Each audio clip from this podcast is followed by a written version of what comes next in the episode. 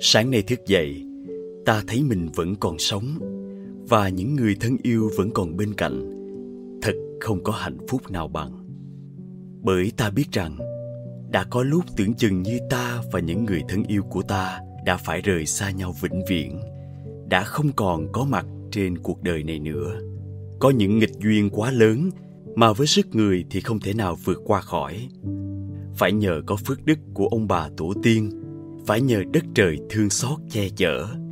Đại thi hào Nguyễn Du cũng đã từng giải bày cảm xúc này qua hai câu thơ: Trời còn để có hôm nay, tan sương đầu ngõ, vén mây giữa trời.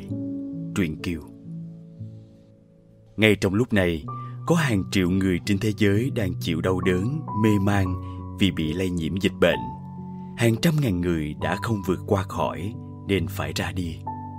Ai trong số đó cũng mong muốn được an toàn, được về nhà, được sum vầy bên người thân, được bước ra ngoài trời để hít thở không khí trong lành. Còn ta, ta có thấy việc được bước đi trên đôi chân của mình, được ngồi yên để ngắm mặt trời lên, được trò chuyện với những người thân là một sự kiện trọng đại không? Ta có thấy rằng mình đang thật may mắn và hạnh phúc không? Ta có muốn tiếp tục duy trì cái cảm giác hạnh phúc như vậy lâu dài không? Nhưng thực tế là ta đã quên mất sự thật đó rồi, phải không? Ta đang bận tâm với những điều quan trọng khác, như thể là chưa từng có chuyện gì xảy ra, hay đại dịch đã hoàn toàn rút đi hẳn vậy. Giờ đây, ta chỉ còn nghĩ đến việc làm sao để vực dậy kinh tế, làm sao để đưa kinh tế trở về vị trí ban đầu, hay thậm chí là phải đạt tới những mục tiêu lớn hơn cả trước đây nữa.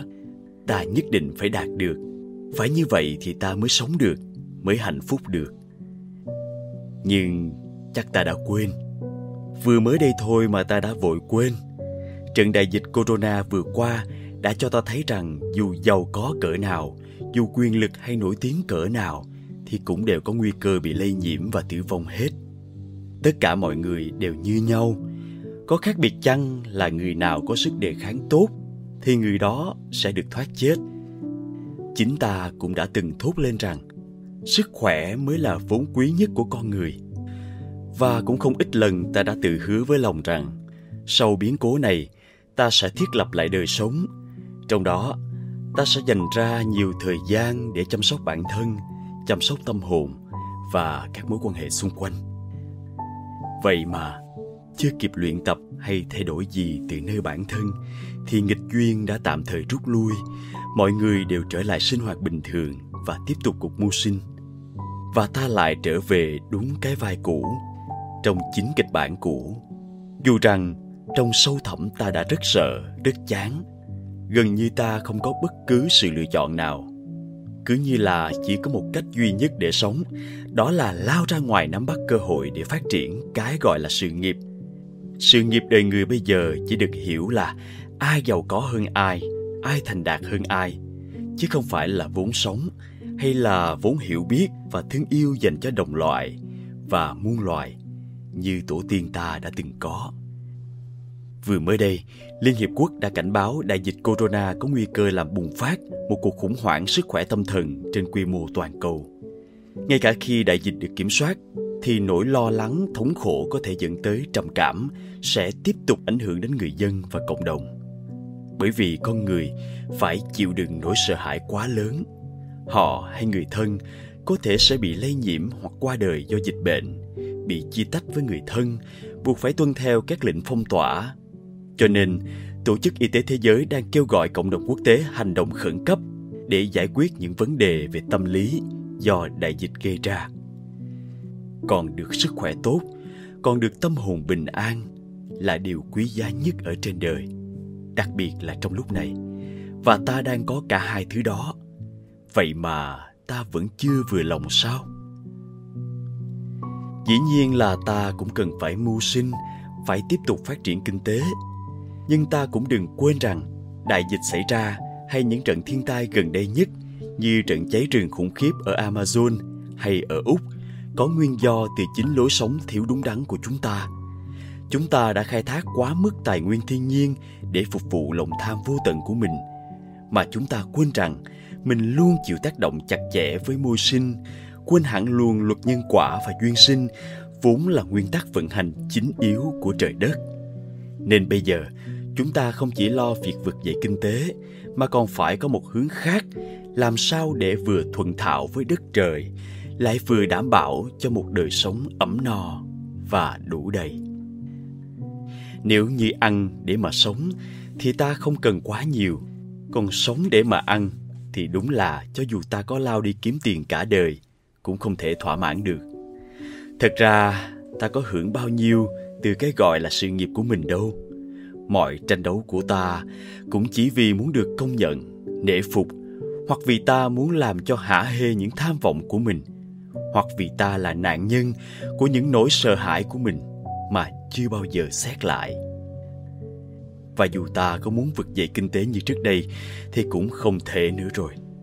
Các chuyên gia kinh tế, các nhà dự đoán xu thế trên thế giới cho rằng chúng ta phải chuẩn bị tinh thần cho một nền công nghiệp tại nhà. Nó có thể phát triển và nở rộ thành một thế kỷ của nghệ thuật và thủ công. Tức là chúng ta có thể trở về thời kỳ amateur. Và chúng ta đang bước vào một thời kỳ buộc phải giới hạn sự tiêu dùng, nơi chúng ta sẽ phải học cách hài lòng với những tiện nghi thật đơn giản.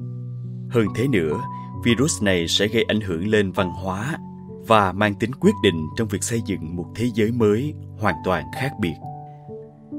Ta đã từng than thở rằng kinh tế phát triển đã làm cho con người trở thành những cỗ máy, sống thiếu tình người với nhau.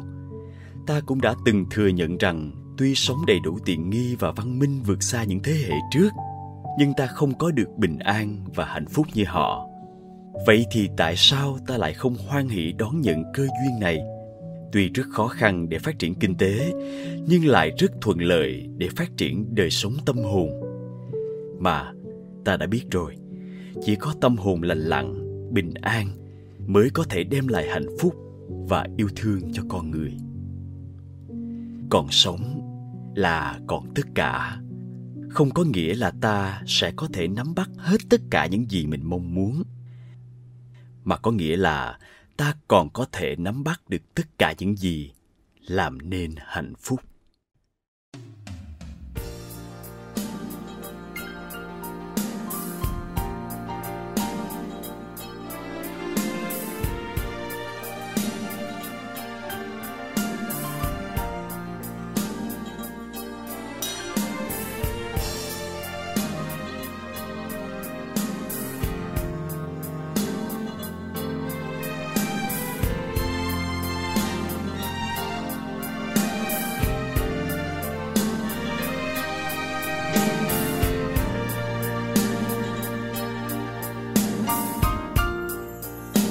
Mặt trời, mặt trời đã lên. Một ngày, một ngày đã qua rồi. Từng vùng, từng vùng lá xanh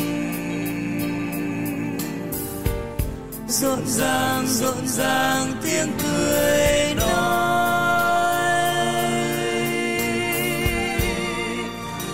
Mặt trời, mặt trời đã lên. Một ngày, một ngày đã qua rồi.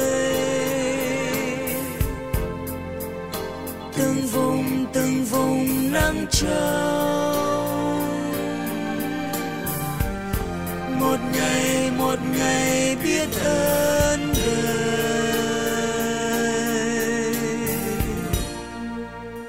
Từng ngày thấy mặt trời, thấy mọi người lòng đã thấy vui. Từng đêm tôi ngồi chờ đợi, từng đêm tôi ngồi chờ đợi, chờ từng sớm mai thấy lại mặt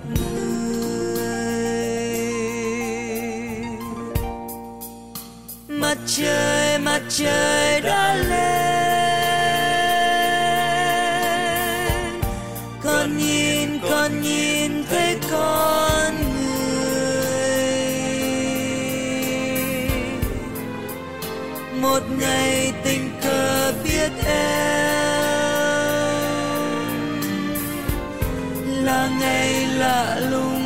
trần gian.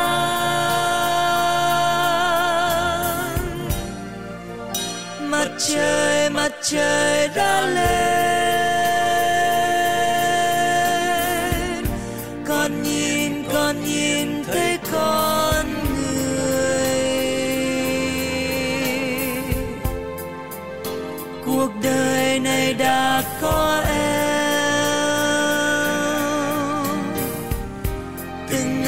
từng ngày nhớ ơn đời. Từng ngày thấy mặt trời, thấy mọi người, lòng đã thấy vui. Từng đêm tôi ngồi chờ đợi, từng đêm tôi ngồi chờ đợi, chờ từng sớm mai mặt người. Mặt trời, mặt trời đã lên, con nhìn, con nhìn thấy con người. Một ngày tình cờ biết em là ngày lạ lùng biết chân gian.